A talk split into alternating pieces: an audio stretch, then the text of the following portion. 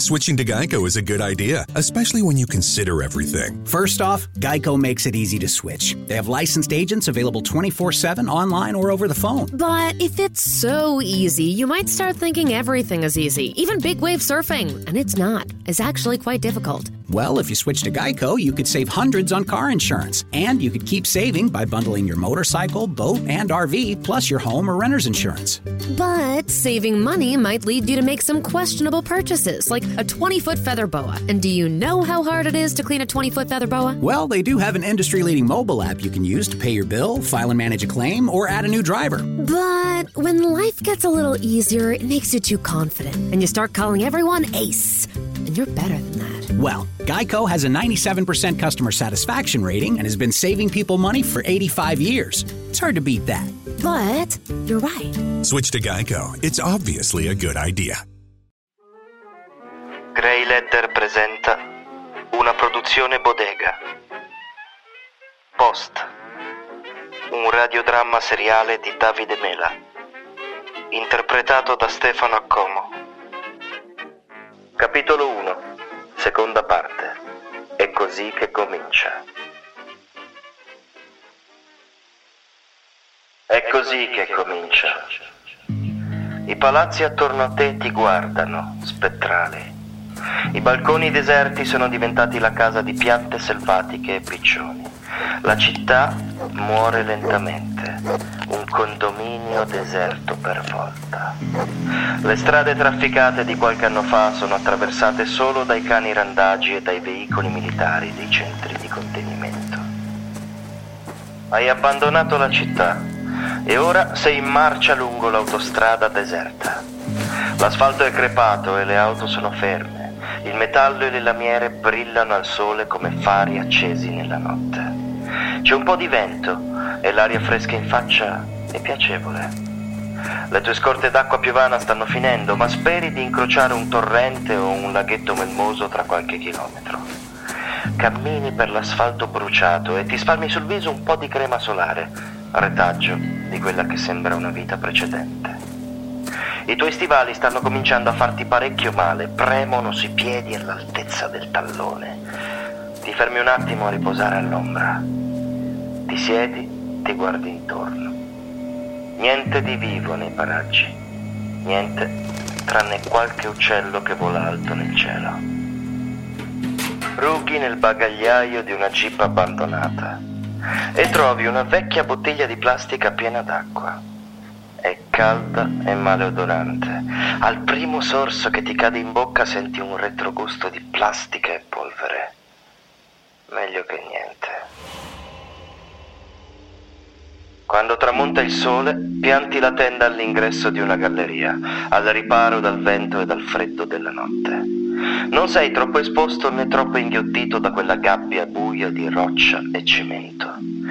Se ti sporgi dalla tenda, puoi perfino guardare le stelle. Accendi la torcia a batteria e apri il tuo libro per qualche minuto. L'hai trovato per strada e hai deciso che nel tuo zaino poteva esserci abbastanza posto per un oggetto superfluo. Apri pagina 25 di Madame Bovary e riprendi a leggere da dove avevi lasciato in sospeso la sera prima.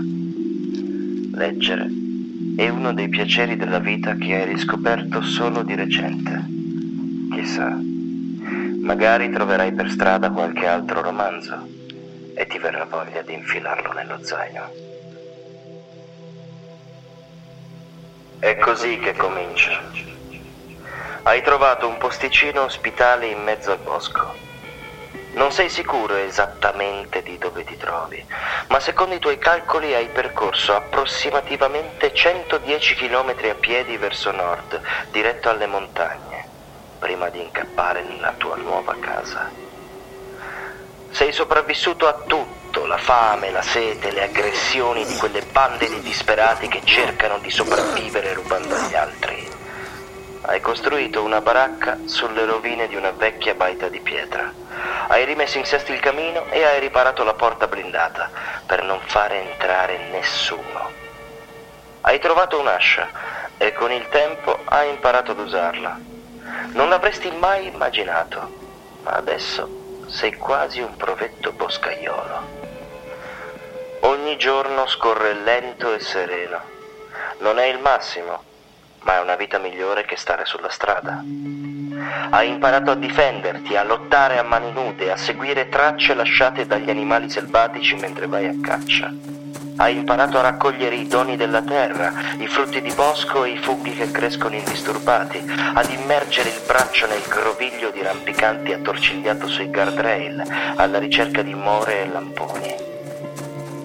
Non hai ancora imparato ad accendere un fuoco senza benzina, né a tenere viva la fiamma per tutta la notte. Ma prima o poi ci arriverai. È questione di esperienza.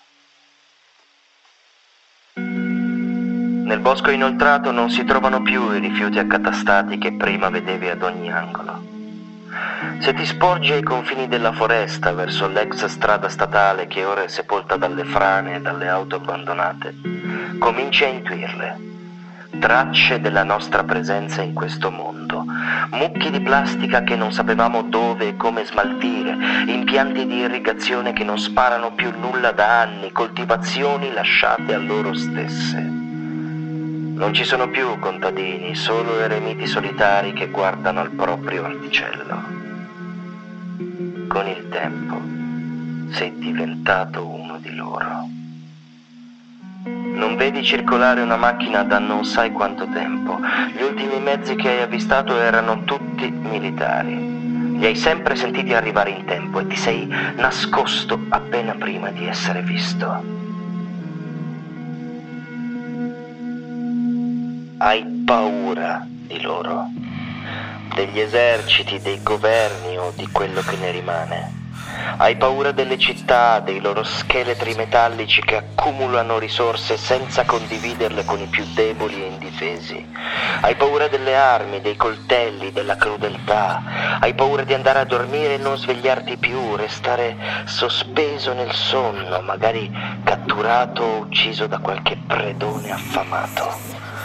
Ogni notte, prima di addormentarti, hai paura di sognare, di restare incastrato nella dolcezza dei ricordi di una vita precedente, fatta di smart tv e caricabatterie attaccati ad ogni presa elettrica.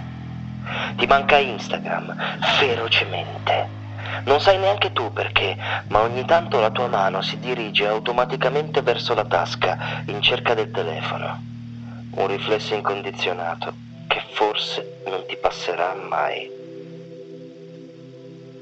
Hai paura di sognare il tempo in cui dormivi avvolto da un piumone antiallergenico, oppure di quando lasciavi l'aria condizionata accesa per tutta la notte nelle serate di agosto.